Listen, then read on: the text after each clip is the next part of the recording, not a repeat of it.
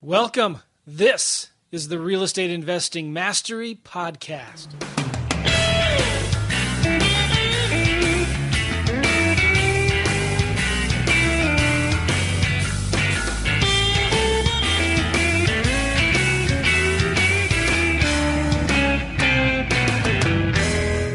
Hey, everybody, welcome to the Real Estate Investing Mastery Podcast.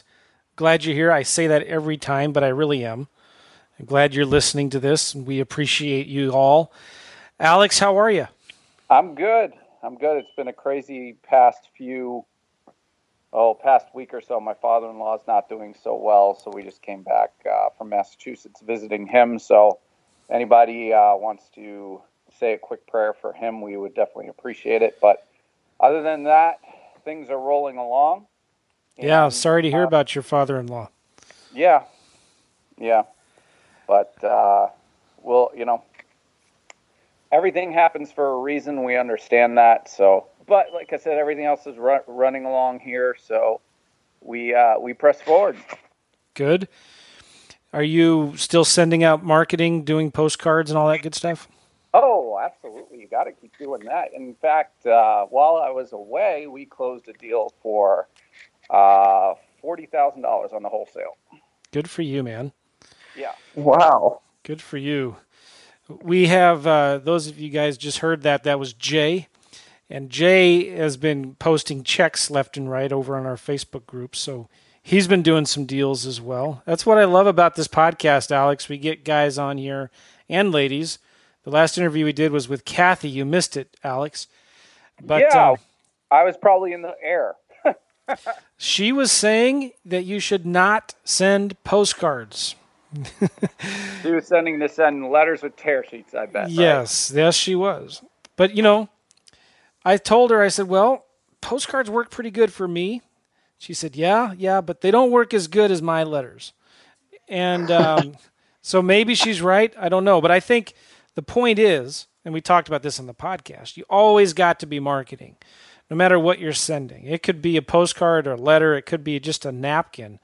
In fact, you might find out, test that. Anybody listening to this, just fold up a napkin and, and stick a stamp on it and put a label on it and send it. I bet you you'll get a good response rate on it. Anything that's different and stands out from your competition is good. But Alex, I'm glad to hear you're still sending direct mail. Oh yeah, I have to. Why not? You've been sending Why post. you got to keep the train going. yeah, for sure, for sure.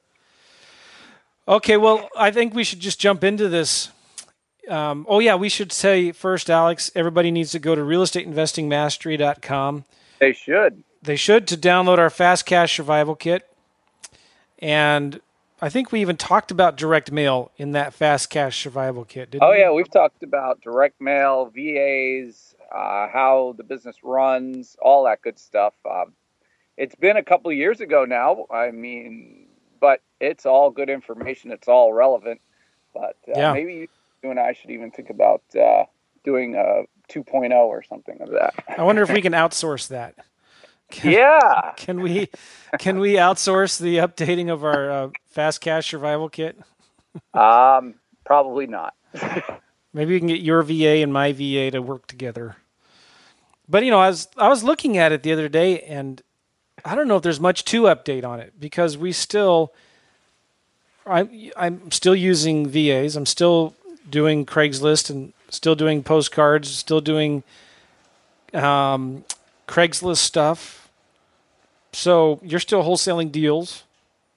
The stuff works, and that's one of the cool things about talking to Kathy the other day on that podcast was it, it was three years ago, almost to the month, when I was interviewing her last time in Prague and I'm here in Prague again, and she's still doing deals. She's still sending letters. She's been doing it since the 80s, I think.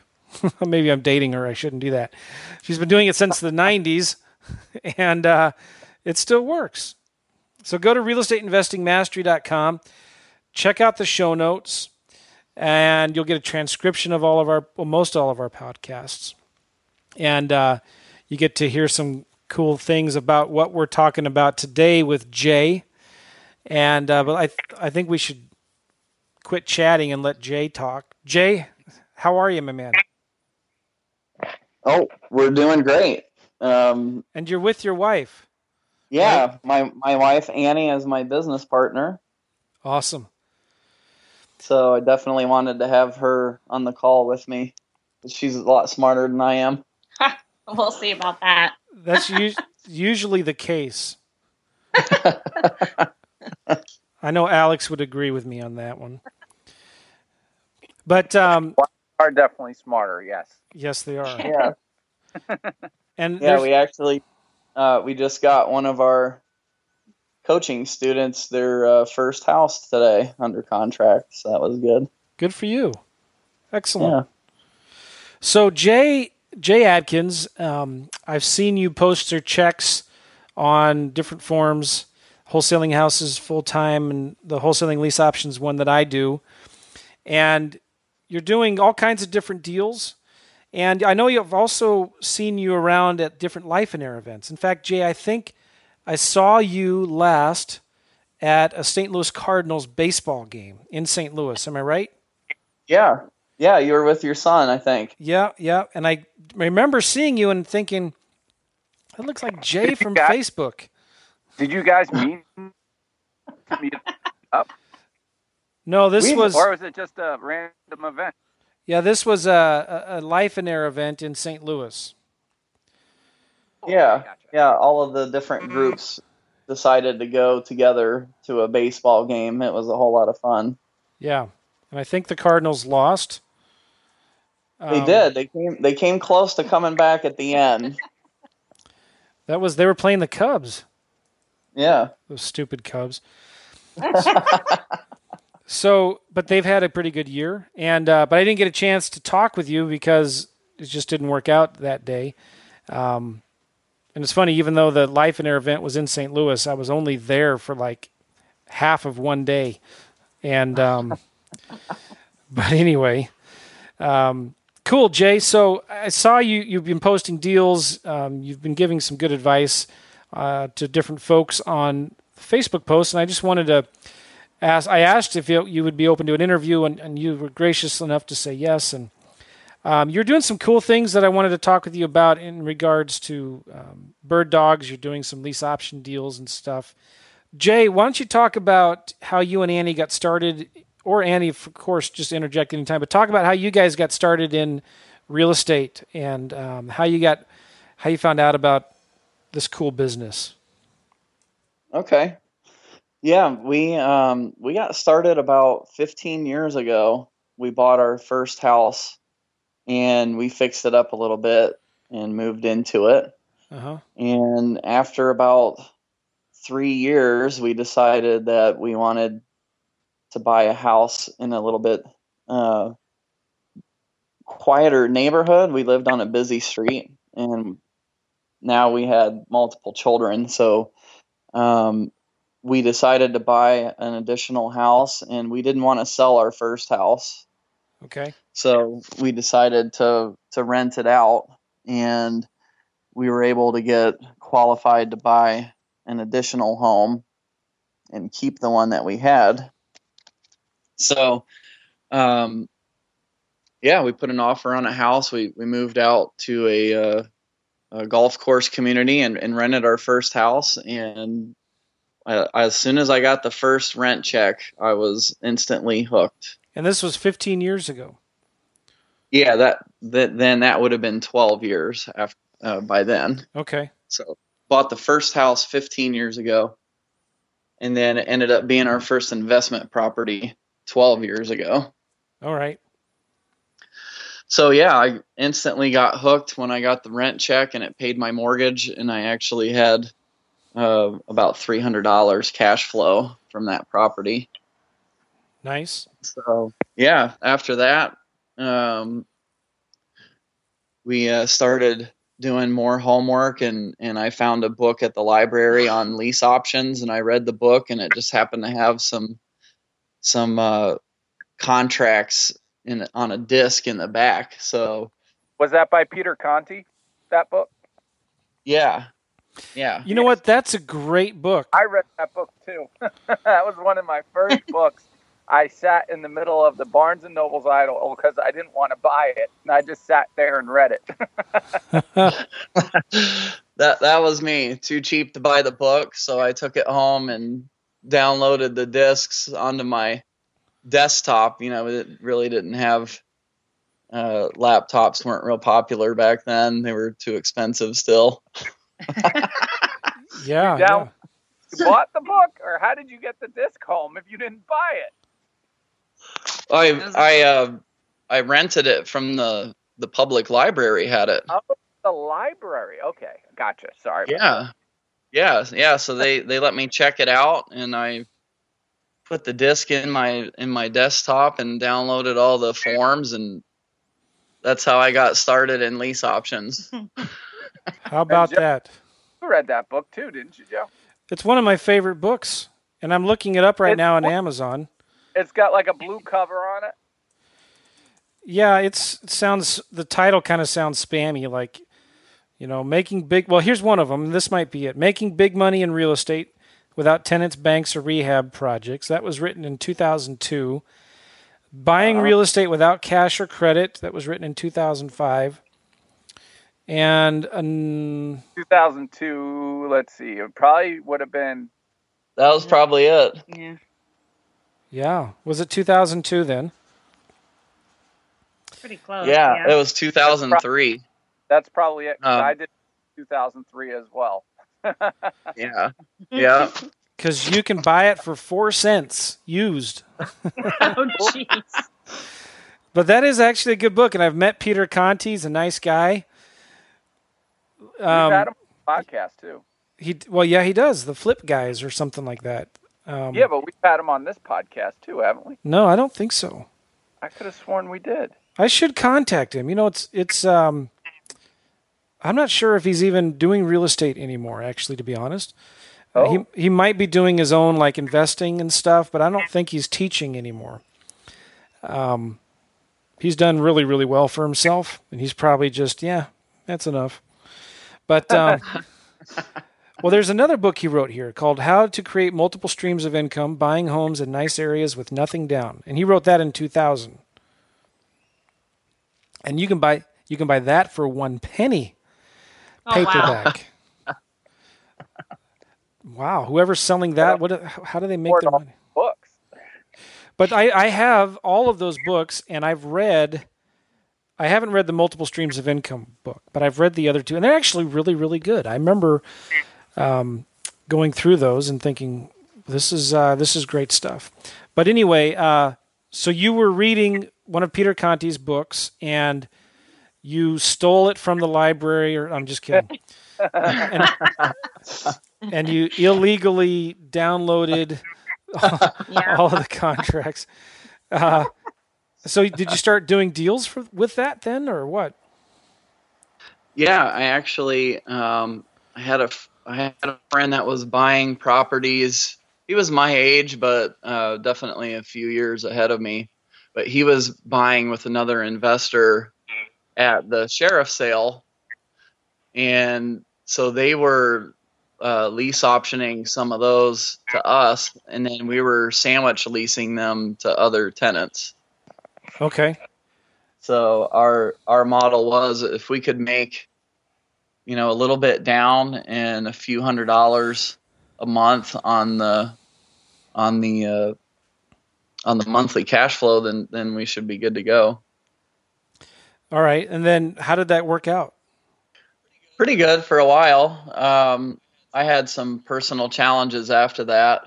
Um, I uh, went to a treatment facility and and uh, things kind of fell apart a little bit. So we ended up giving back our lease options, and we we lost our first couple houses to foreclosure. Okay, was this when the Um, market tanked or before? Yeah, yeah. It, There was a little bit of it was it was right it was right during that period. Yeah. personal challenges and market So challenges. personal challenges plus market challenges equaled. Uh, we started completely over. Okay. So um, Were, were you guys still together at that time? yeah, we're actually high school sweethearts. Wow. And y'all weathered We've the been storm together too. since you weathered the We've been storm. together since I was 15 and Jay was 16. So Wow. Well, congratulations. Yeah, yeah, You, thank you. you guys have been through a lot. It sounds like. Yeah, yeah, we were pretty much homeless, uh, almost. Hmm. You know the Now, The- were you the- working another job at that time? Like when you were doing the lease options and things were going uh, belly up? Yeah. I was I was a uh, I was a full time uh, bartender managing a Scotch and cigar bar, Okay. and I got into trouble due to alcohol, and so I had to quit that job. I couldn't work there anymore. Wow. Uh, yeah, so I was pretty much starting from scratch, and then Annie was pregnant, and Lord. when her employer found out she was pregnant with our fourth child, then they told her that they didn't need her anymore. No way. Oh, Yeah, so uh, it was a tough time, real tough time. We we had to start over, find a new place to live, and uh, and three kids under the age of three six. three kids under six, and and one on the way. So whoa. What kind? what kind of employer would do that? Was was this a um a, a big national company or just a local small company? it's a no, it's a national chain. I would say it's regional. well, probably regional. Well, Yeah. can we can we name names? Do- Um, I don't care. Ironically enough, it was I would called think she has too much loyalty to them. no. Ironically enough, it was called Family Video. holy, s- like the the video DVD store. Yes. Is that the Christian company that does the videos? Or No, it's it was it's a rival to Blockbuster. It's what put most Oh, of the it's Blockbuster businesses out Okay. of business. So yeah, they're out of business now at this point anyway, right? They can't keep up. Redbox totally revolutionized everything, so everybody's dead on that. Yeah, shockingly enough, they're still in business. Yeah, but, well, I um, I've seen them around where where we used to live in St. Louis. Yeah, Wow. Wow. Okay. Well, if anybody anybody listening to this that works at Family Video, just don't get pregnant while you work with them. wow. All right. Yeah. All right. So you guys were. Um, I get. I imagine this must have been a pretty stressful time for you guys. Oh, extremely. Yeah, because we we didn't know where we were going to live. Our house was going for sheriff sale like 60 days after that, and uh, I was in a treatment facility, so it it was extremely challenging. You know, the the very lowest point of our life, I would say, at that point. Um, but you know, we we believed in real estate and we knew it worked and we just didn't know enough to like we didn't know even being newer investors we didn't even know what a short sale was at that point. Yeah, it wasn't really like anything that anyone talked about what to do when your house goes into foreclosure or you know what your options are or how you can get out from underneath it or anything which i think is one of the main reasons that we do so many different types of real estate these days because we have been in that situation that so many people are in where they Sure. have really no idea where to turn Hmm. yeah so we've we've found it very powerful for us in our life to help a lot of these sellers that really don't know what to do they don't know where to turn or how to dispose of this this problem property you know Yeah. and we, we really are doing a, an, an incredible service to them to show them there there is a way out without you totally destroying uh, you know your your all of your credit or uh, you know your personal situation All right. So you. This must have been in 2008, 2009. Yep. yeah Yep. Okay. How many Yeah. uh how many homes did you guys control or own at that time before the market kind of crashed and things hit bottom? It was, it was five Okay. uh, plus plus we had our own house All right. What market was were you guys in? uh, we're in the columbus ohio area Okay. So you're still there? yep we're still in the same area Okay. So, what happened after that? Hey, Um, let me ask this real quick. Do you guys know Yeah. Darren? You guys know Darren Dickey up there? Um, I don't. No. Oh wow. Okay. Uh-uh. Yeah, he was doing a lot of wholesale deals up there. We should get him on the podcast. Yeah. Yeah, you should connect him with me. I, I can buy some houses from him. Cool, cool. We do a lot of that, swapping back and forth uh, with other people here. Awesome.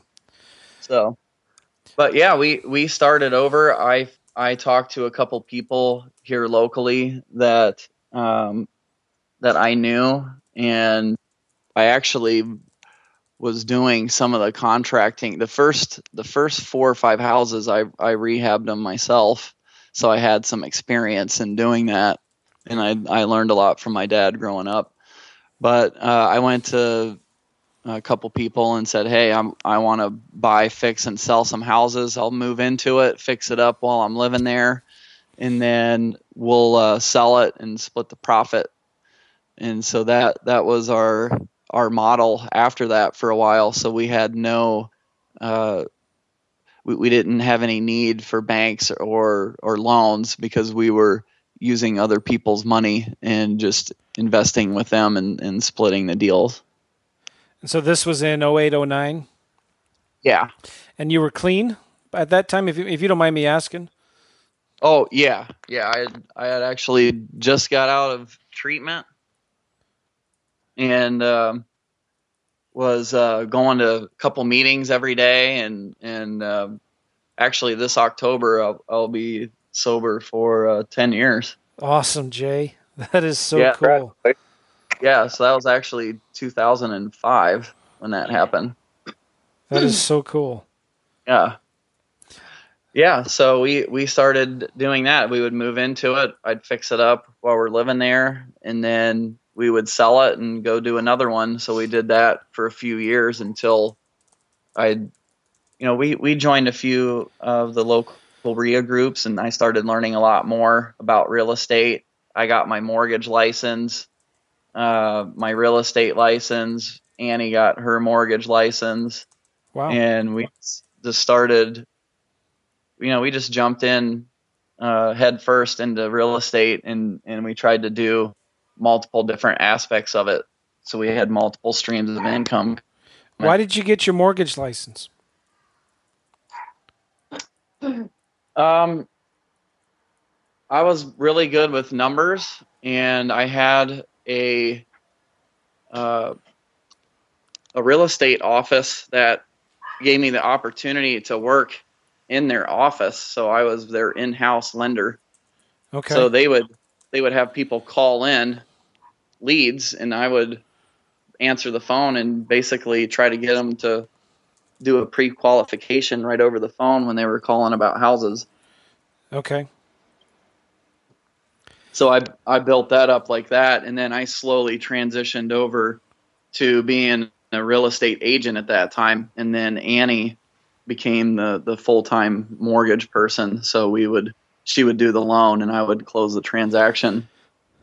Okay. and then during that time we were also um, you know buying fixing and, and selling it was very light at that time we were doing like one about one every six months Was this enough to f- support you and your family then? yeah Cool. yeah um, when i got my uh, real estate license i hired a coach right off the bat Yeah. So um, I get I did a, a profit split with them, and I had somebody that was in the industry over 20 years coaching me. So my first year was 2007 as an agent, which was the market crash, and and I made uh, about fifty thousand dollars that first year. Wow. Okay. That's pretty good at that Yeah. time. Yeah, so everyone's telling me you're absolutely nuts. You're crazy for getting into real estate. And uh, Wanting to know what our real jobs were going to be. Well, sure. I mean, I've heard the average real estate agent full time income, the average full time income for a real estate agent in the United States is $12,000 a year. That's not for somebody who does it part time. And I don't know if those numbers are right, but that's what I've heard. I, it is low. I can promise you that. I can promise you that. Yeah. So that's pretty good. So in 2007, 2008, you're starting to do short sales and rehabbing houses. Um, how long did you continue to do that? The short sales specifically. Um, we still do them here and there. We, we're not really targeting those currently, Okay. uh, but we still do. You know, from our leads that we get, we'll get short sales here and there, and we'll go ahead and and uh, you know try to make that transaction work. But we sub out all of the all the negotiations. We don't do any of that ourselves. Okay. When did you guys find out about Lifeonaire? Um, two years ago, approximately two years yeah, ago. yeah. It Okay, was so two we're- years. We're jumping ahead too much then. We're Yeah. I don't want to jump ahead too much. So, kind Okay. of, what, what was going on between, uh, you know, 2008, 2010, kind of where the maybe 2011 or 12 was the bottom of the market. What were you guys doing uh, up to that point then? Uh, up to that point, we started doing more lease options because we were still in process of of rebuilding our credit, and so we were seeking out um, owners that either moved away and couldn't afford uh, to make the payments, or they were distressed in some way and and needed to move, or they were getting divorced, and neither one of them could afford the house. So we we really focused more on options at that time. That's Uh, when I was doing most of my lease options as well. Between Yeah. 2009 to 2012 is when I was doing most of them. Yeah. Interesting. Okay. Yeah. So, and I think from doing all the loans that we did, uh, that really helped us to qualify good candidates uh, as far as analyzing credit and debt ratios and and uh, counseling them on how to how to get their their final loan approval. Okay. Good. So plus plus we had been through the same thing, so um, we knew how it felt to to go through that and not have anybody to turn to. So uh, we we have a, a, a large passion for helping other people that um, you know that need our help. That's one of the reasons why I still love lease options to this day. I'm not doing as many as I used to. We're doing more traditional wholesaling, but I'm actually starting to go back into lease options because I want to start building my own portfolio. But um, you really have the opportunity to help a lot of people that might not not otherwise have gotten that help. Sam- Lease options, Jay? Yeah, sandwich lease options. Uh huh. Interesting. Because the reason my and, and maybe we'll talk about this later, Jay, because I know you guys you still do some lease options. Um, yeah, one of the reasons I like them is because it's a great way to build a portfolio of nicer homes in nicer areas, right? Like, Right. yeah, Because you can go out and you can buy these forty, fifty thousand dollar homes that rent for eight or nine hundred a month and get good ROI. But the problem is one of the problems, and I wouldn't. Even, I don't even know if this is a problem because if you got right, if you got good property management, it, it doesn't matter. But w- one of the issues, maybe, or challenges or opportunities, is uh, you own a house in a forty, fifty thousand dollar neighborhood, and a lot of times you just don't find the best quality tenants there. And no, so, but when you can lease option a home, when you can control a property in maybe a hundred to two hundred thousand dollar neighborhood, let's just say if you when you can control a home in a hundred fifty thousand dollar neighborhood, the the headaches go way down for the most part. You get better quality tenants, and when you are buying properties without any of your own money or credit, taking control of it with an option, you can get as good of numbers or better with less headaches in those neighborhoods. Does that make sense? Would you agree, Jay and Annie? Oh, definitely. Um, that's 100% true. You get less turnover, you get less phone calls, you get less, um, you know, just less headaches. All, all, um, When you lease option a property in a sandwich style, you mean? yes, in a higher not- price, in a higher price neighborhood. Gotcha. So you'd rather not own the property at all. You'd rather do the sandwich. Well, yeah, because think about it. If you were to buy that property, that $150,000 property, that's a lot of money. And you'd have to either get a loan or pay cash. And so why not, you know, maybe put $1,000 down and control the property on a 5 to 10 year lease option, right? Right. And you don't even you don't even have to like uh, do a lease option on the other side. You could just rent it as a regular tenant. But the numbers yeah, the numbers got to work. The numbers need to work, you know, have to work. So I mean, whatever whatever you do with that, it's going to be somewhat of a temporary, a controlled temporary situation because the owner could say, "Ah, oh, yeah, I want the property back," t- potentially, right? Well, not not before the lease option term expires. Right, because you have the you've got it locked up. Yeah. Yeah, once they've signed an agreement, you know, they've signed an agreement. So and so control without ownership, cash flow situation, I guess. Yes. Yeah. Yeah. It it was actually this just a few weeks ago was the first time I had an owner call me and say, I don't I don't want the house in my name anymore. so what'd you do then? Well, we're gonna convert it and put it into a trust. Okay. And then I'll be the trustee and the beneficiary of the trust. That's smart. So it's a little bit more, you know, for a newbie, it's a little more advanced strategy. But um, here's, you know, here's the point because I have a similar story to you and Jay, Jay and Annie that I think maybe Alex does too. We were buying a lot of houses subject to or with sandwich lease options, and then the market crashed, and all of a sudden we were left holding a bunch of properties. I think the well, sam. Oh, if you own it, yeah, you're definitely stuck. sure, but that's a great thing about lease options is because it, it's less risk. I'm not saying it's there is no risk, but there is it is less risk, and if the deal goes bad, it's a lot easier to get out of it. But now that I see the market appreciating again, I would rather hold a property, control a property in a nicer neighborhood than a cheap rental neighborhood. Right. With little, no equity, even? No, I would only stay in the middle if it had equity in it. You know, I, yeah. Jay, maybe maybe you can tell us your general. What's your rule of thumb for a lease option you're going to stay in the middle of? Um, if there's if there's not a lot of equity, um, I'll still do the deal if it's in a good neighborhood and I know I can make at least $300 a month on the rent and I can get, you know, at least $5,000, um, you know, for a down payment. Okay. All right.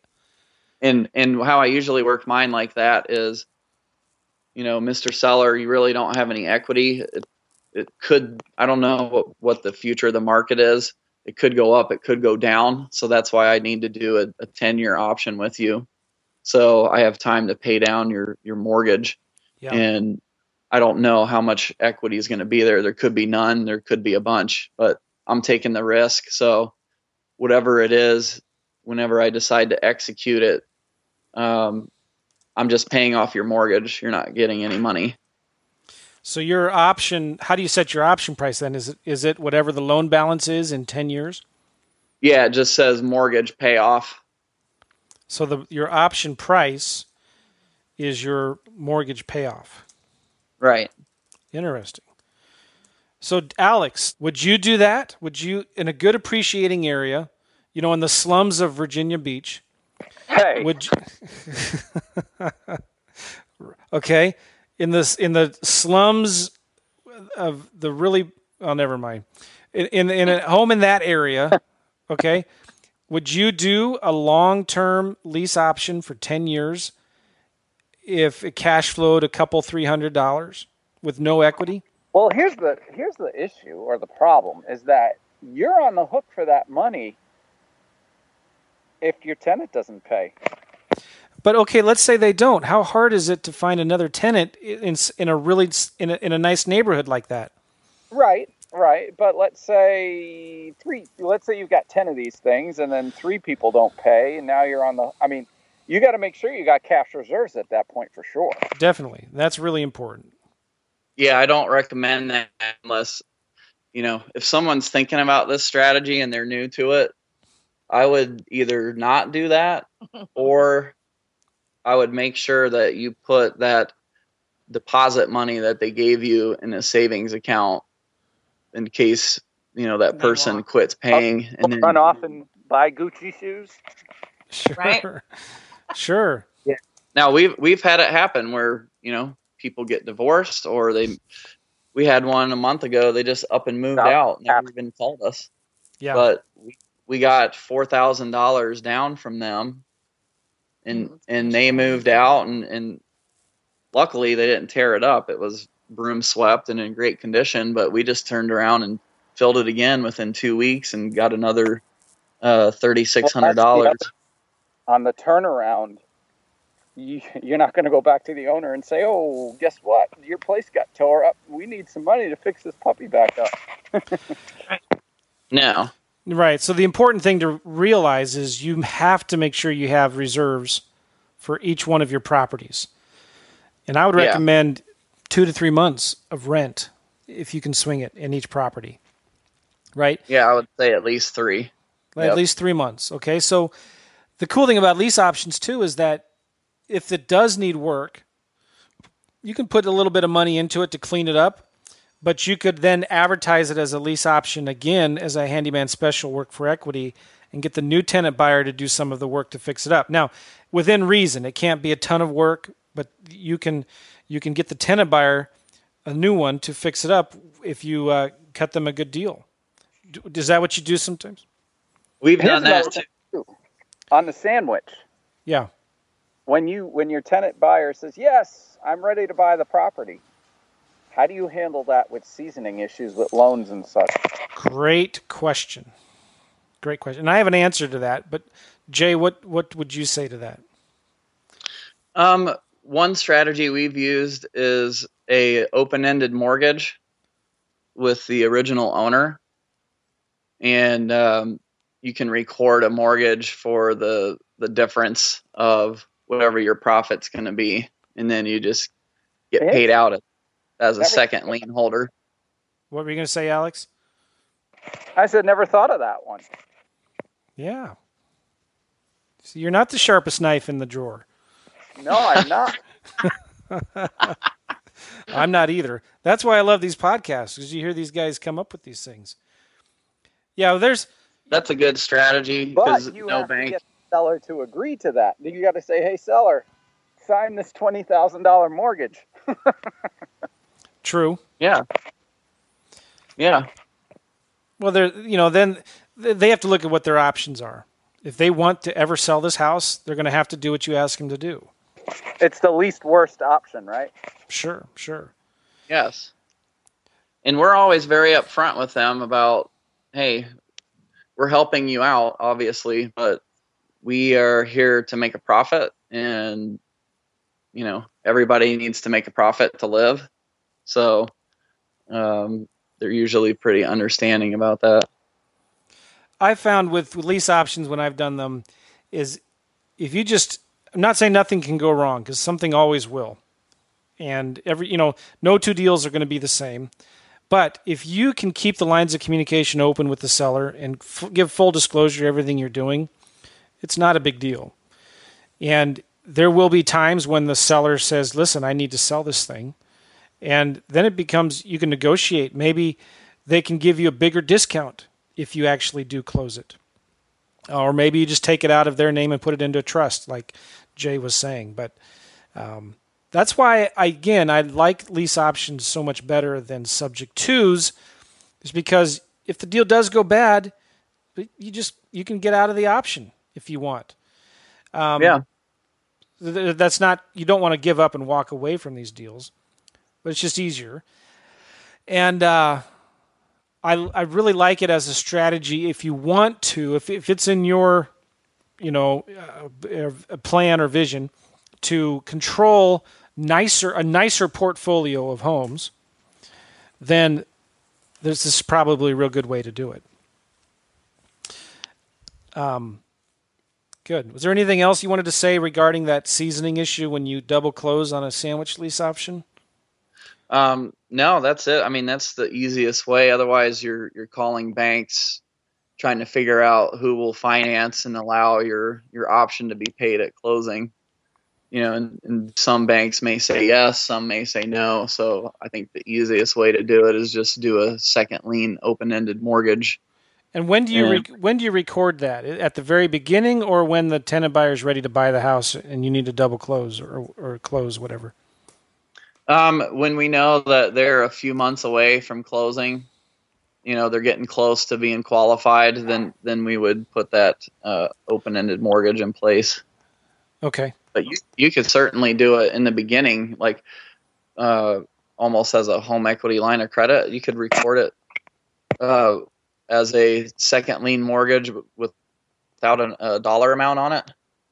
Oh, so you really? see there's a yeah, so you see there's a mortgage there, but there's no uh, no specific amount attached to it, or it could be up to, you know, if if you see home equity lines of credit, you'll see it as a mortgage on there, but they don't necessarily have the amount. Interesting. And that also has the added benefit of clouding the title as well to prevent the owner from taking more loans out on the property, correct? Right. Right. Very good. Hey, everybody, this is Joe McCall, and I'm going to have to cut this interview off short because it just actually went a little too long with Jay. It was a great interview. So we're going to split it up into two parts. If um, you want to go listen to part two, it should be released soon, probably in the next few days. But anyway, go to realestateinvestingmastery.com, realestateinvestingmastery.com to get the show notes, to get more information uh, about this episode, to get the links and the transcriptions and all that good stuff. Okay, go to realestateinvestingmastery.com and we'll see you on part two in a little bit. Take care.